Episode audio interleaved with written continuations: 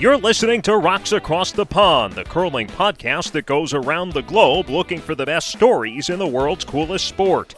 We have curling news and views for everyone, whether you're playing in your Thursday league or following your favorite teams on tour. Now, here are your hosts, Ryan McGee and our professor of Peel, Jonathan Havercroft.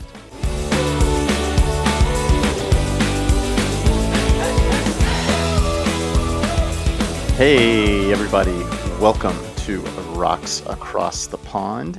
It's a curling podcast coming to you from Richmond, Virginia. My name is Ryan McGee, and joining me in Southampton, England, is our professor of Peel, Jonathan Havercroft. Jonathan, recently a team that had to play three handed due to COVID reasons, won a very major championship. Yes. Me. And, yeah, and that was you. Yes. The English mix. I just want yeah. to start by saying congratulations. Thanks. yes, yes, we did. It was uh it was quite an adventure. Yeah, it looks like it. Um but yeah, you guys won with with three people at the English Mixed Championships, which means that assuming that the World Mix happens again, you will be participating in Aberdeen, Scotland. So, uh, congratulations on your second English championship. Yeah, no, it was it was a wild one. So we, so okay. First of all, having done it, it's hard. I think everyone's going to be like, "Oh, Gushue did it," then this loser did it. So anyone can do it. Um, it is definitely harder with three. Um, that's the first thing. So for us, it was slightly different. We I got texts. So Kerr, who's been on the podcast, so Kerr Alexander, he was the one who actually put the mixed team together, uh, and asked me back what back we had to sign up in August. And then he texted me the Friday before the mix, so a week out. He's like, "My wife just tested positive for COVID," and so then it was, it was like, "This is not a good sign." Then Sunday is like, "My daughter tested positive for COVID," and, and then, we're, we're, laughing because they're all okay. They are all okay, but basically, then it was Monday. It was his son, and then Wednesday he woke up with COVID, and then the same time, our lead, Samantha, texted and she's like, I also woke up with a fever and tested positive for COVID today. So there's there's a bit of a COVID spike again in south of England. So they like they don't they have no interaction with each other. So it's just like bad luck. Um, under our rules, you have to you can change your team lineup up until 24 hours before the competition. So I emailed our our council and they're like, if you can find a player but you find players to replace by um, by noon tomorrow. We'll let you play. So uh, I emailed basically everyone I could think of, and the English curling is pretty small. Is first of all. Yeah. Did you email Peter de Cruz because I think he's eligible for England? He's not eligible because he's played for Switzerland within the last two years. But okay. the second he stops playing for Switzerland for two years, I will be sliding into his DMs. um, but uh, uh, so basically, emailed everyone I could think of. Uh, Michael Opel said yes on the men's side. On the women's side, I think I emailed twelve different women, uh, so I haven't been rejected that much since high school. anyway, I mean, I think the most they were all like very polite replies, but it's you can understand it's like Thursday. It's basically third Wednesday afternoon, Thursday morning, and it's like can you book tomorrow off work, come play with a team? It's just like all, all the things they'd have to do on short notice. And people mm-hmm. like, I already have weekend plans, this, that. They, they couldn't do it. So you are allowed under uh, mixed rules to play three person. You're also allowed, there's actually what's called an exceptional circumstances clause that says you can start a competition three handed. So we, we kind of had to consult the rule book very closely. Had to petition the council. They had to set up a committee of three to decide if two people testing positive with COVID in the space of a day is is um, exceptional circumstances. So they did. Uh, and then, and honestly, the, all right. So the weird thing about it is, like, it wasn't just that that didn't work. It's like Fiona, who's our skip, like her train broke down on the way to the rink, and so oh like you're allowed to start with three, but not with two, right? So like my it was so hectic and chaotic. I just was like, I just want to play. I just want to not default was my goal, and I think that was the goal for our whole team. And I think that kind of put us in this weird headspace where we just weren't even thinking of winning. And then like, basically everything went wrong until we got on the ice, and then we got on the ice and basically no one could wow. miss, and we just kind of you know went undefeated. It was kind of a pretty pretty surreal weekend. Wow. So, yeah. so that's my story. but we are not here to talk about the English mixed. We are here to talk about Swedish curling. And we have a very wonderful guest. In fact, uh, she's back, Sara Carlson.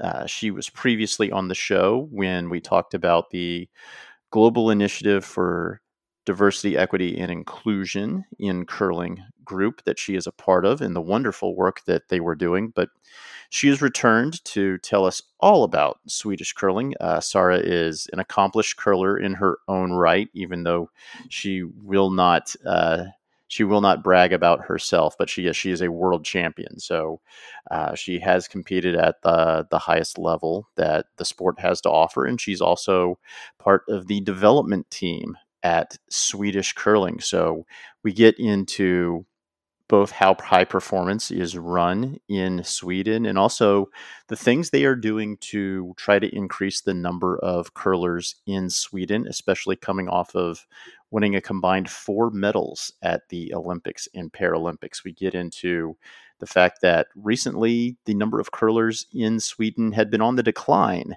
and what that could potentially mean for the federation, but the things that they have done to, done to reverse that trend.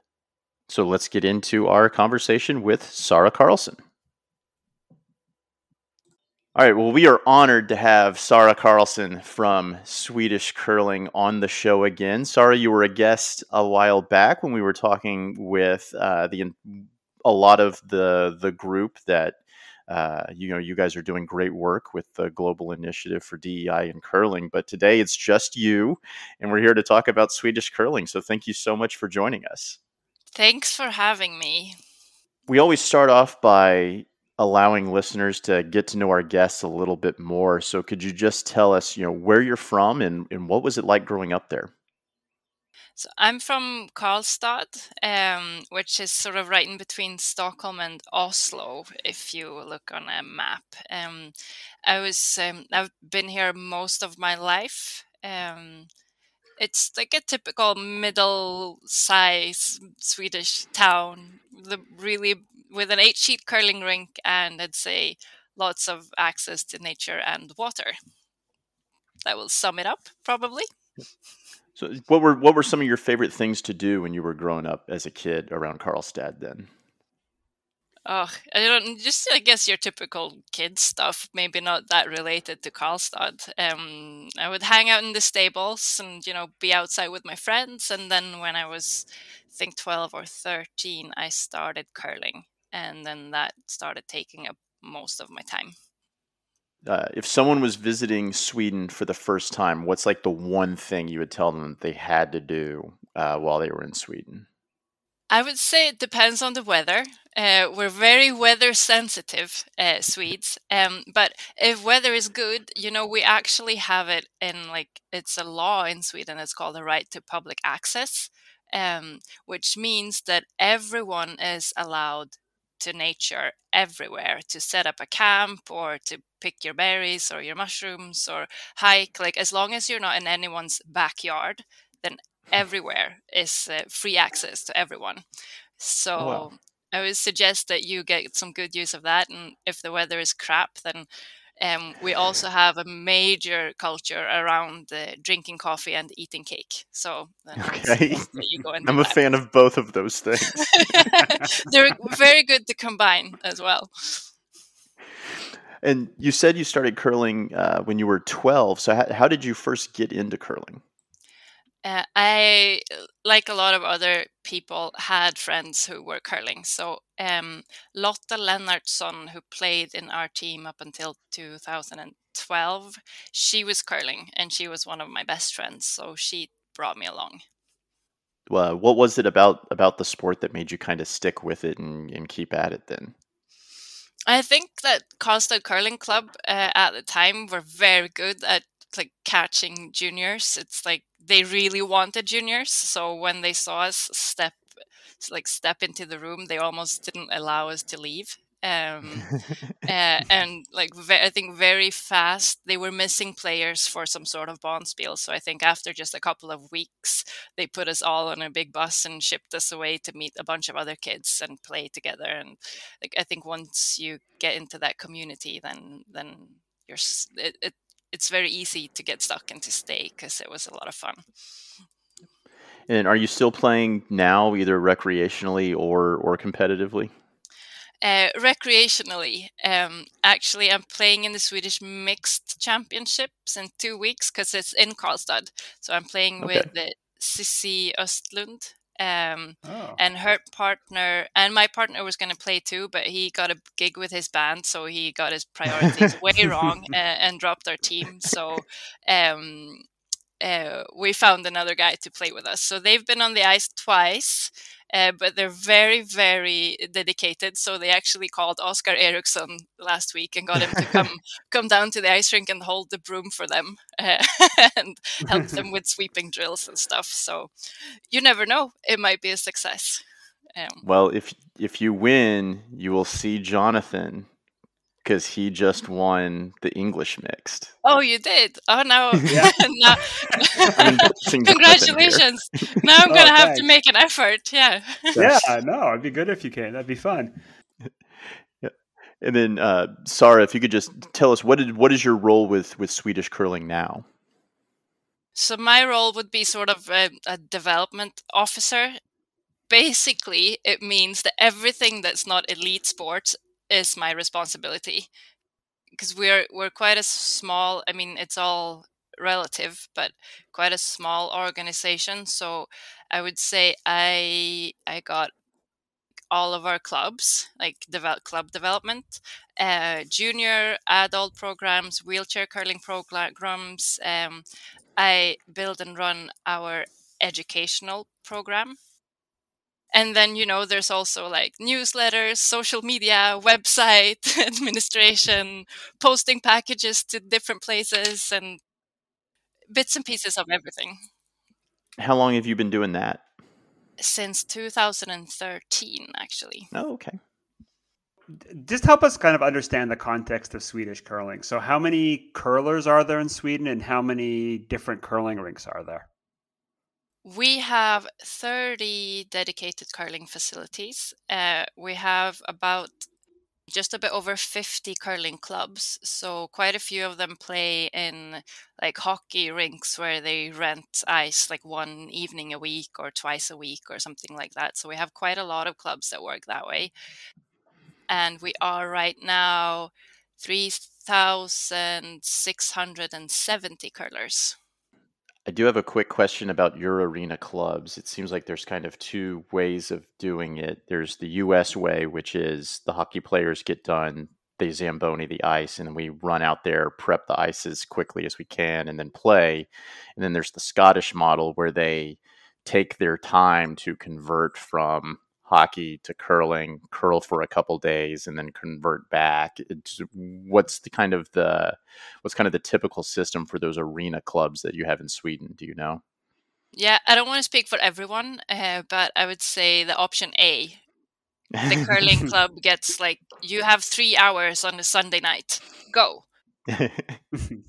Honestly, the work that they put in to play curling, it's amazing and those clubs also seem to have like one they have a really good work ethic within their club. It's like they really make an effort to curl. And it also seemed to give them a very social bond too. Like they mm-hmm. they go through so much work together just just to curl that they get really close friends and seem to have a lot of fun as well so. Man i'd kill for three hours an extra 30 minutes of ice prep would be would be huge for our yeah. group So what what's the average curler in Sweden like? Do they mostly start because their parents do it and are also curlers, or are there other ways people enter the sport? This is interesting because this is one of the things that I'm hoping we're just now seeing a change to. But just as I'd say most countries in curling, like you start curling because you know someone that's a curler and they bring you along. And during like Olympic seasons, us all of us that are existing curlers, we are extra excited because it's Olympics, so we bring more of our friends. But yeah, that would be the main main way to get into curling. And are there different regions in the country where the sport's more popular, or different rinks that are kind of famous for kind of having a lot of curlers in them? And say like the region around Stockholm is like by far the biggest uh, when it comes to like the number of curlers, but then also like city size, like Gothenburg also has a lot of members, but then it's like certain clubs have a bigger membership. But I won't say that it's like in a certain region or something. I'd say like Umeå, Härnösand, a couple of clubs up north, Gävle too, Karlstad, and club named Norrköping and Jönköping. Like, um, so mostly like a few clubs where they've managed to build this during like a long time and it seems also when you get like a critical mass it's easier to grow from there uh, while some mm. clubs are just below there and then it's really difficult to get bigger numbers and so th- this is we got a lot of people who always ask about how high performance works in different countries. So how does Swedish curling approach high performance programs and, and versus its grassroots programs? And are there separate strategies for the two? Uh, yes and no. I think you need different strategies because it's actually really different things that drive grassroots sport versus what drives elite sports and I mean it's also different funding schemes. Like right now, there are common grounds as well, and ways where you try to bridge uh, between grassroots and elite. But if you really want to be like okay, really black and white how it works, then you get like the Swedish Olympic Committee giving us money, saying give us medals. Uh, mm-hmm. And then you have the Swedish Sports Confederation giving us money, saying grow your grassroots but of course we have conversations with them too about building elite sports and with with olympic committee about how we get kids involved so there are common grounds but basically there are also two like very different uh, very different strategies surrounding them so let's say you're a competitive curler in sweden and you're not on team Edin or team hasselborg so what what would you do then is there are there ways that other curlers can earn their way into the elite program. Are there other kind of competitive curlers? I, I know the, the Wranå rink's the other kind of one that we see in the slams, but are there kind of other competitive teams that are not quite in the slams, but kind of playing at a pretty high level, or is it just a few elite teams and then mostly grassroots? Yeah, I think this is also one of our like the main things where where we need to work. Like the entire curling world is seeing this right now that it's like the elite is becoming a super elite and it's really difficult to get depth because how do you find the curlers that put in that amount of time and work to actually become that good but the way the program works in sweden is we have national championships and then we have like a super league mm-hmm. so if you win either of them then you earn a spot on the national squad. And then our head coach also has you can if you're high enough on the rankings you can also get selected into the squads but then ha- you have to be like a high ranked team hmm. in the world. So that leaves us with one to three teams in the national squad every season. And these teams get funding and they get support like camps and re- other resources around their team and they get funding to, for competitions. And then among the teams in the national squad, stop me now if this gets like too. No, this is really interesting, actually. Yeah. Um, you, we normally have like a day. So for Europeans, let's say that we have three teams in the national squad. So some like a month before the Europeans, it will be okay. The team amongst you that are ranked the highest will go to Europeans. Okay. And then that, that, that decision still has to pass through our board board every season and stuff. But um, basically, you always have a chance to get into the squad for next season every year. Like the other day, I saw Team Edin got upset at Swedish Nationals and a different yes. team won. So that team will then have the opportunity to get funding next season. Yes. And because Team Edin does not play in the Super uh, Series, that would be an opportunity for a third team in ca- un- unless team landelius who won the nationals unless they go win the super series too hmm. that could be another team that would then get promoted uh, into the oh, wow. national squad could the high performance director or any anyone on or or the board or whatever decide okay a player hasn't met the standard that we have for the national program and we're going to replace this player with someone from a different team we we don't mess with the teams uh, okay. themselves um like if you earned a spot in the squad then you've earned the spot but we do have certain demands of the teams in the squad uh, so they sign sort of a contract and so they have to live up to like a few sort of basic standards to to be national squad teams okay. But then we fund the teams in the squad. We have a little bit of funding that goes towards development teams that want to compete so they can apply for funding for for specific competitions. But no we don't we don't kick players individual players off teams and replace them with others uh, at the moment. So right now you you come in as a team um, and it's up to the team to stay together or not.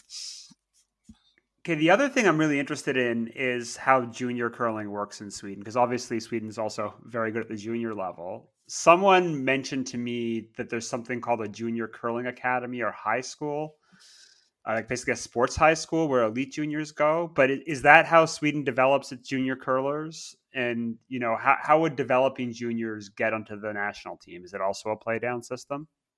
The Swedish Curling Academy is a high school where you have curling on your schedule.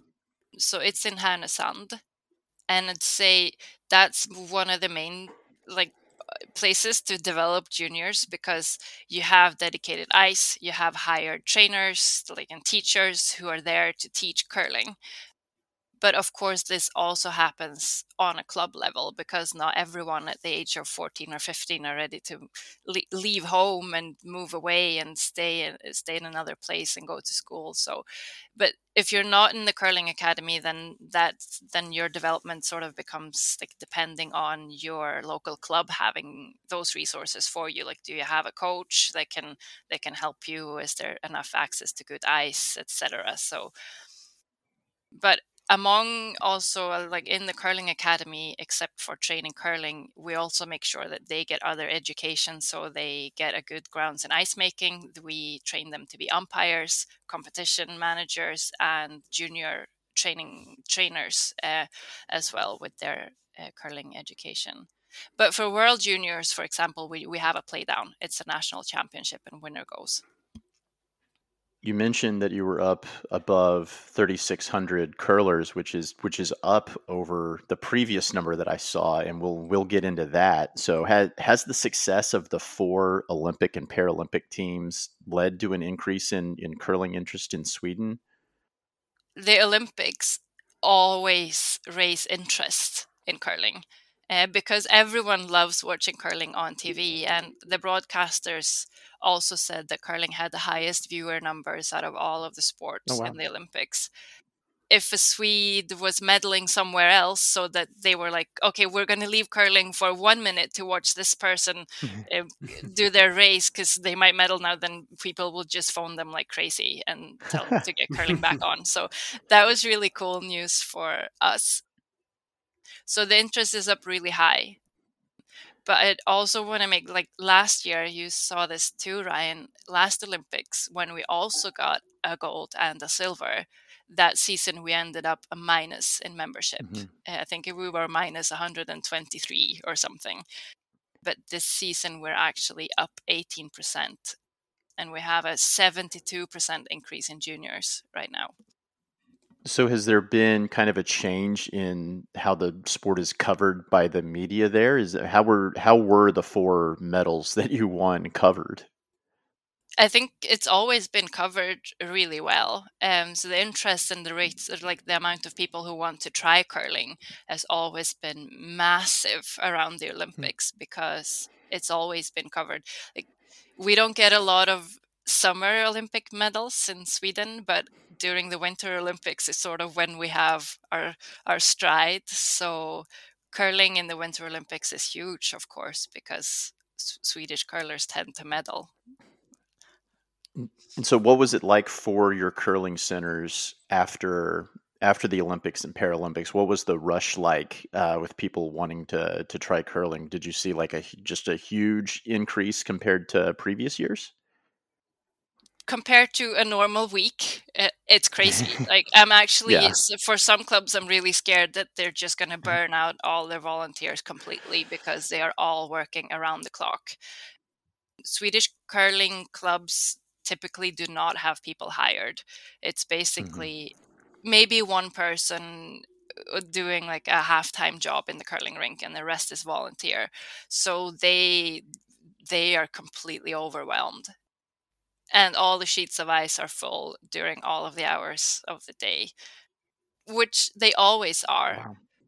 but I think this time our clubs have have generally done an amazing job of thinking outside the box and offering new things and also being better at offering curling. So um, they're doing a few things different, uh, and right now uh, it's working. Yeah, I can I can definitely relate to the burnout. Um, but you said that you said they've been trying different things, and I saw where the curling center in Gävle uh, advertised that they have open hours where people can actually come and try the sport for free. There is is that common with the curling centers in Sweden? And then, what are some of the other like unique ways that the curling centers in Sweden have have tried to entice people to come out and try the sport? Uh, it is common. Um, I would say that most clubs have open hours for free uh, several times during the season, mostly in connection to school breaks during the fall and the spring. It's normally free or like very cheap. But I think what most many of the clubs have been doing now, first of all, we've done like a really big social media campaigns where we've actually we got we got funding and we also got to use a bit of DAP funding where we have paid to sponsor the the social media campaigns also for the clubs. Um, we made films and we made like we made a campaign called My New Sport. Basically, moving away from showing Anna Hasselborg and Niklas Edin and just showing people who try curling and have fun because I mean Anna and Niklas draw a lot of attention because they are superstars. But if you sit at home and watch them on TV, you don't necessarily relate to them and think that yeah, I can go do what they do. So we tried something different. I got I actually got the numbers. Like on average, if you have like advertising on social media, it's like a 0.13% average on click rates. We have a 15% on average click rates on our social media campaigns. So that's huge. Not 0.15, just No, 15.0. One fine. Yeah, yeah. Wow. That's incredible. so that's good. So we've getting our clubs to market their beginner courses and stuff through social media and through these campaigns. And because our clubs are are all volunteers and not all of them are very comfortable with using social media and this type of advertising, we just uh, we just went in and had someone take control of their accounts and do it for them. Just you tell us who you want to market it to what are your dates what are your times what image do you want to use or what move what what what film do you want to use and we've just gone in and done it for them.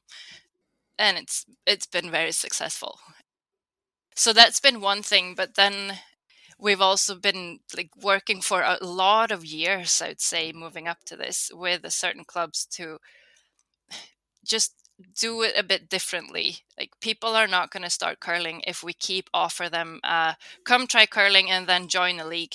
Like you're stuck in this two hour sessions on Monday and you need a four person team. Like people don't really buy into that. Um, so we we have really been working with getting clubs resources so that they can develop their own plan and make up things that are more fun, more easy to access, faster. We've I listened to your episode about practice because this was one of the things that we like we did like a survey, like a major survey of curlers actually who are 65 years and older, but I would say that the results are probably applicable to like from juniors uh, like from when you end juniors and up, people don't practice curling. Like we have people who've been curling their entire life and they have never practiced.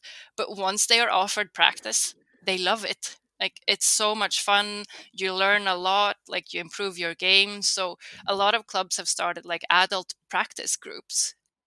Mm. where you like you pick you pick okay today we do balance drills for 20 to 30 minutes and then you play a game and then you know that okay this is available on mondays. I don't have to come every monday. It's just an hour. It's easy. And then people start bringing their friends and they grow. And also like things like triples or doubles or things where you can just show up as a single person rather than and and you don't have to show up every time. You get maybe just draw out of a hat and put in, into a team if you want a game or there's a practice or i think things like this has made it more fun to be a curler in our clubs too. And so the the success is there. Like you said you're up 18 percent I think you said and what that's like 600 600 people basically getting Yes. from close to 3000 to over 3600 and we you talked about how from 2018 to or what I read was from 2015 to 2021 um, your number of curlers dropped from 4100 to a little over 3000 and so other than the obvious and not wanting to have your numbers decline there was a specific reason why it was important to stay over 3000 can you just kind of go into that? Uh, yeah, 3,000 is sort of the limit where the Swedish Sports Confederation will count you as like a major sports organization. So if you drop below, basically we lose a majority of our government funding. And if we do that, then I guess my job might be gone. I don't know. Like the implications could be pretty like we wouldn't we wouldn't at all be able to support our clubs. and so even even before the olympics and the paralympics what were some of the strategies you were using to try to reverse that trend an important thing here like swedish curling don't have members we have curling Mm. clubs and our curling clubs have members of course this is how it works so our job is to make sure that we provide our curling clubs with the tools to create to have good working clubs attractive clubs with good like where there's fun where it's fun to be so we've been working with our clubs really hard to make them look over their strategy and basically if you create a space where people enjoy being and if you have a plan then recruitment will come as a result. So there's been a lot of focus on structure. What is it that you offer your members? In what times? How can you make it more accessible? And then also major focus on training uh, like coaches or like grassroots leaders like for juniors for wheelchair it's still very small but and also for adults. How receptive were the clubs to kind of to to making those changes? Because i can speak from experience over here that there might be a few clubs or curling centers that that may be a little stuck in their ways and not as not as willing to to make changes like what they how they structure their ice time or how they offer it yeah it's to start with we've actually picked a few clubs where we've funded them quite heavily as well. They get funding but we only pay them once they have done certain educational programs. And it doesn't mean that we tell them exactly what to do but it means that we force them to have the strategic conversation and also offer them different type of in, inputs and where we've also made sure that if you are part of a club that gets this type of funding we expect you to have x and x amount of coaches or trainers in our educational programs too. And then those clubs are starting to grow. So then it gets attractive to others. And i think once a few clubs sort of started seeing that oh we do this and we get lots of members then it, it's it's a lot easier to promote that forward. So, in addition to getting the numbers up, what other goals does the Swedish Curling Association have and and over the next couple of years? Eh, we have like for grassroots sports uh, we get from the swedish sports confederation like different topics okay? These are your strategic topics uh, tell us what you're going to do. So we sort of get the headlines from the swedish sports confederation and then we get to analyze our like what we do and what's important to us and what do we believe in how are we going to work within this uh, like headline or, or topic. For juniors uh, and within sweden you're you're considered youth up to like 25 we have goals connected to the number amount of coaches that we want educated every season for our clubs because obviously clubs that have junior coaches do better junior curling they attract more and they keep more members we are looking to have more youth participating in activities outside their own club. So we have like a, a, line of activities where we help clubs with concepts or like a regions with concepts where they can invite kids to move outside of the clubs to get to know more kids and to because it's a small sport. So once you get to know other kids outside of your own club, then we're more likely to keep them because they make that those friendships. And also we have a sort of inclusion and diversity goal as well because we are a very homogenous sport. So to get more kids involved that are not do you say ethnically like Swedish, even if they are Swedish who are not white or do not come from a typically Swedish background. So that is also one of our goals. And then we have a strategic headlines, which is adult and older uh, grassroots curlers over the age of 25. So then we want to grow the numbers and we specifically want more women and more ethnical diversity. So that would be like the other goals. And then we also have goals for parasport, which is to have more clubs be active with uh, wheelchair curling. So we've had you on before to talk about uh, the global initiative for DEI in curling. So obviously that's kind of a central passion of yours. So what what things are specifically are you doing with the Swedish Curling Association to help to help kind of achieve those goals? You've kind of highlighted how several of them are into your long term strategy. So what what actions are you doing to make the sport more diverse, to kind of include more people from para sport? Uh, other steps you're taking to kind of uh, kind of achieve DEI goals? Yeah, so again, like as a national association, like we don't recruit curlers. We have to make sure that our clubs can.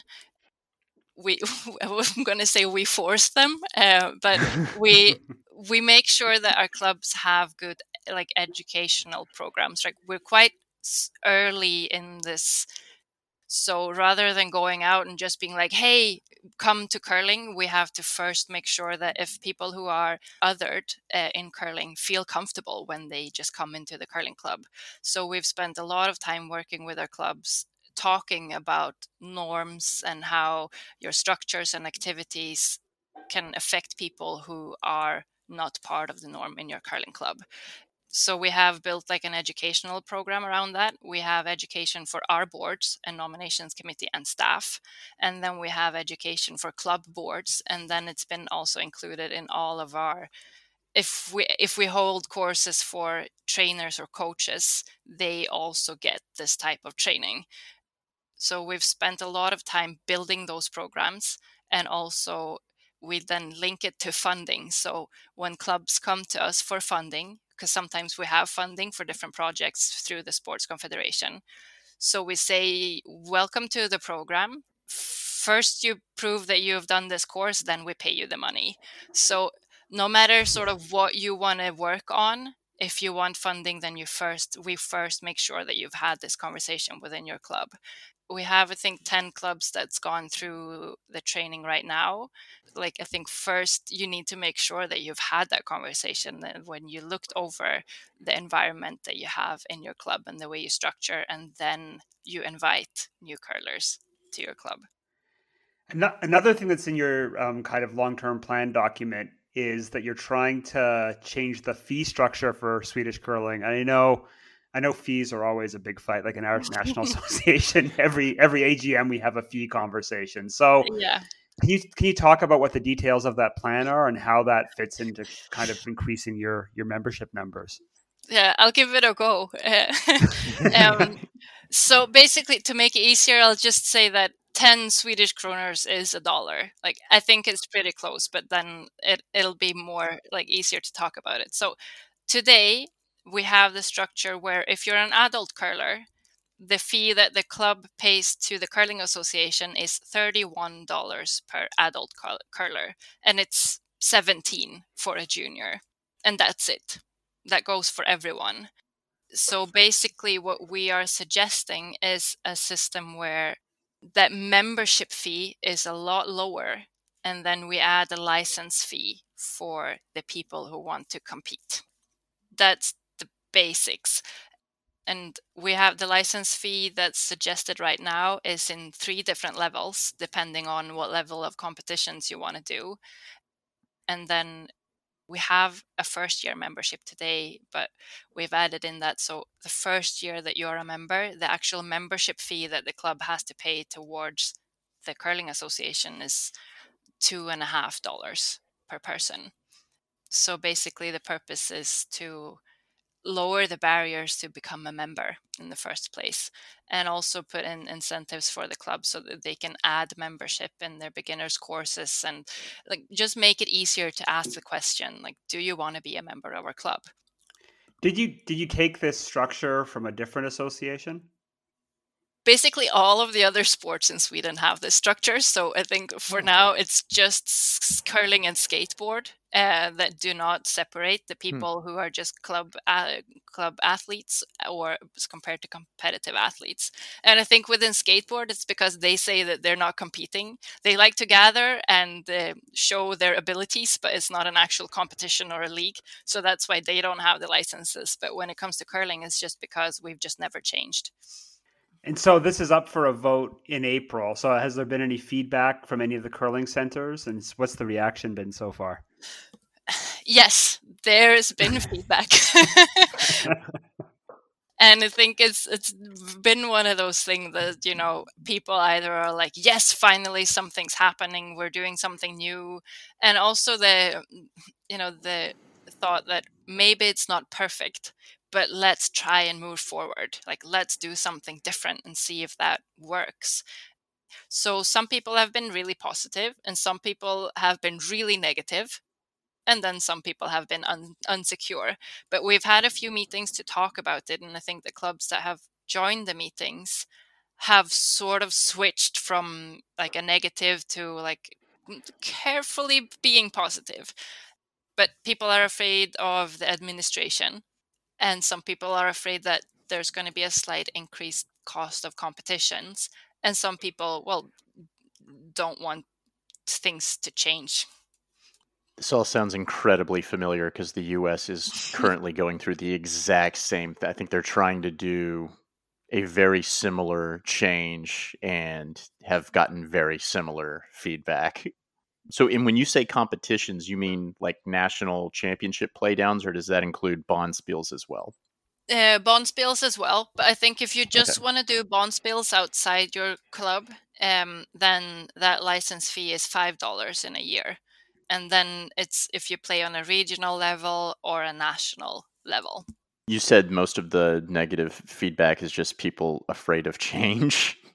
Uh, no, but also I think there's a big insecurity about what how are we doing this administration wise. Mm. Like, is it going to be a lot of work for the clubs who already today are struggling with keeping up with their work? The answer is that initially it will be because we have to change the systems. But we have a system and we've now had him called all the clubs to a meeting where we've gone through it and sort of try because I mean so far we're just guessing. Like we don't know. Mm-hmm. I don't mm-hmm. know. Maybe we changed and it's crap. I don't know either. but I what I know right now is that the structure that we have do not encourage recruitment. And we are as a curling association, we have to make it easier for clubs to recruit curlers. And right now we're not doing that it also you know it's more digital digitalized with the new mm-hmm. system and some are going to love it and some are not going to love it but i think from what i've seen and tested i think once you've done the initial transfer it seems so much easier yeah that's exactly what usa curling's going through and you mentioned that the previous structure didn't uh, encourage recruitment. Could you just tell us why that is and how these changes might make the sport more accessible? Well, I think say that you are like you've done a come try curling, and the club asks you like, do you want to join a beginner's course of five sessions? The membership is just two dollars and it's included no one's going to argue they're just going to become a member.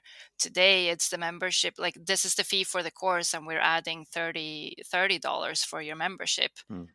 that's actually going to present quite a barrier. And you know what? The clubs are not even asking people to become members when this is the system. Because oh, wow. we're very we're very careful in Sweden and in curling it's almost like we're making excuses for having like people do you do you, would you maybe like to pay the fee and like maybe you could be a member in a club? That's like we are so scared of asking people and i think this has really changed this season. First we we added the first year cheaper fee that we already have and we're already seeing that their club is like yeah now we have a member uh, like a new beginners course it includes the membership and here's the cost. And people don't question that they just pay and they become members and once you're a member, then you're a member. You identify as a curler. The club has your contact information. Like you feel more part of the community, and it's so much easier to retain people if they've said yes to membership uh, once. At least this is what I believe. no, it's true. I mean, we did that with our with our rink um, with our club and it's exactly that. There, there, the English Curling Association had a pretty. It was like twenty five pounds, which is like actually a fair bit membership fee, and that didn't that didn't differentiate between people who wanted to enter the national championships versus people who just wanted to join the club and play once a week. So we managed to get that down, and then actually our rink membership, we've taken it from eighty to 160 this year. And it's a oh, lot oh, of people like, okay, I'll just, you know, it's exactly that. It's like they'll just join a try curling league, right? Or yeah. So and that that you know that that just it just breaks that barrier. The ECA was kind of worried about the finances, but my attitude is that the association should just figure out other ways to make revenue, and the bigger the association is, the better, right? Yeah, and I think for us, like if we drop the membership rates, like the revenue that we're going to lose then is just it's going to destroy us. So and we need more curlers like not, like all money aside like we have we have space to be to have so many more curlers and like that would make everything so much more fun so hmm. and so are there any other governance changes that swedish curling might look at to promote the growth of the sport I talked to like our secretary general about this earlier today, and I think we both felt like if this passes, we don't know yet that it will, but we've spent the last like two years doing a lot of governance changes. And I think right now we just need to mm. see if they're working but then also looking at you know the the sort of the in between elite curlers who are not grassroots but not the super elite teams as well like we we do definitely need more development there so that we can retain them and keep them motivated and keep them active because um, it's difficult it's difficult when the top mm-hmm. teams are getting so good that's the that's the problem that basically every association is facing. Are there? Have you heard any ideas on how to do that? Uh, a few, uh, but none that I feel like I've like got a good explanation and and it's good to go. Um, but there are conversations, but it's just really it's also really hard to know whose responsibility is it, whose hmm. job is it, because it's very clear whose job it is to get medals, and it's very clear whose job it is to grow the grassroots.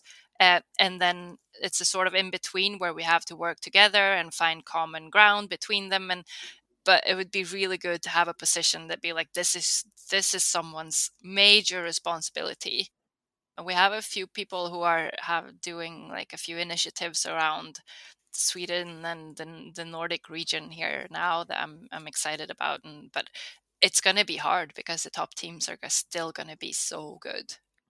So what's what's the future of curling look like for Sweden? Do you think there are any like areas of the country or demographics that you say, think are going to see major growth in the coming years? I think I saw one of your goals is to double the number of women curlers in Sweden.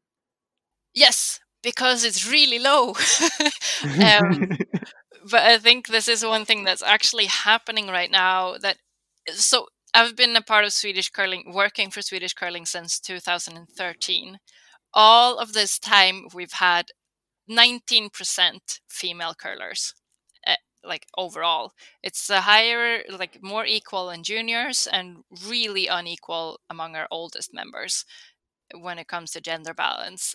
But since just the new years of 2022 the numbers are now we're 22% women so among the new curlers that are coming in right now i think we're actually breaking the recruit your friends pattern. New people are coming in that have just found curling somewhere else and it's a more it's a more balanced uh, group. So we definitely need to keep working on that. I think we also have a lot more to do when it comes to school programs and floor curling because we're just starting to dig into that and there's a lot of interesting things are happening and i think it's going to keep keep growing and keep keep finding ways to work with that. So again, again here, what's interesting is in juniors, I'd say we have more more junior women's teams than we have junior men's teams. But then as soon as they age out, we we just seem to leak women. I don't mm-hmm. know what what happens. I'm not sure if you have that problem too, and if you wonder what might be happening there. I don't know that we leak women just when they're out of juniors, but I do know that when it comes to adults, we seem to attract and retain men. Hmm. And that's probably because we mostly have men, adult men curling, and they bring other adult men curling. And it's also, I think, general in society, adult women don't have hobbies outside of the home in the same way that men do, hmm. you know, because of just gender normativity. And also, like, I think when when you start breaking down the, you know, you play in your league for your two hours with your four team this time. Like, okay, so I am 35 and I have two kids. That's not happening. Like, I don't have that time. and it goes for a lot of men too. But I think, like, for me, if I want to curl, I want to call my two friends and be like, Do you want to go tomorrow? Because I have an opening and we can throw a few rocks and have fun for an hour. Uh, and they will say yes and we will go. So if I have that opportunity, I'm much more likely to curl. I think just changing the way that we are mm. structured will make it a lot more likely to get more women too. And then my fi- my last question, looking at your clubs, I was impressed by the number of them that had wheelchair curling programs. I think percentage wise, it's probably much higher than Sweden than most other countries that I've looked at. Like what why is that basically? Why is there a focus on parasport in Sweden or is it just the clubs themselves doing the outreach? we have been working really, really, really hard to grow wheelchair curling for like since I think 2014. It's still not near where I would love it to be, but we actually have nine teams in competition this season. Wow. In total. Uh, some of them are three man teams and like they might not be full four man teams and some of them are formed like between different clubs they put together teams but it is nine teams and i think I am happy with that, but there's still like we could grow that so much more.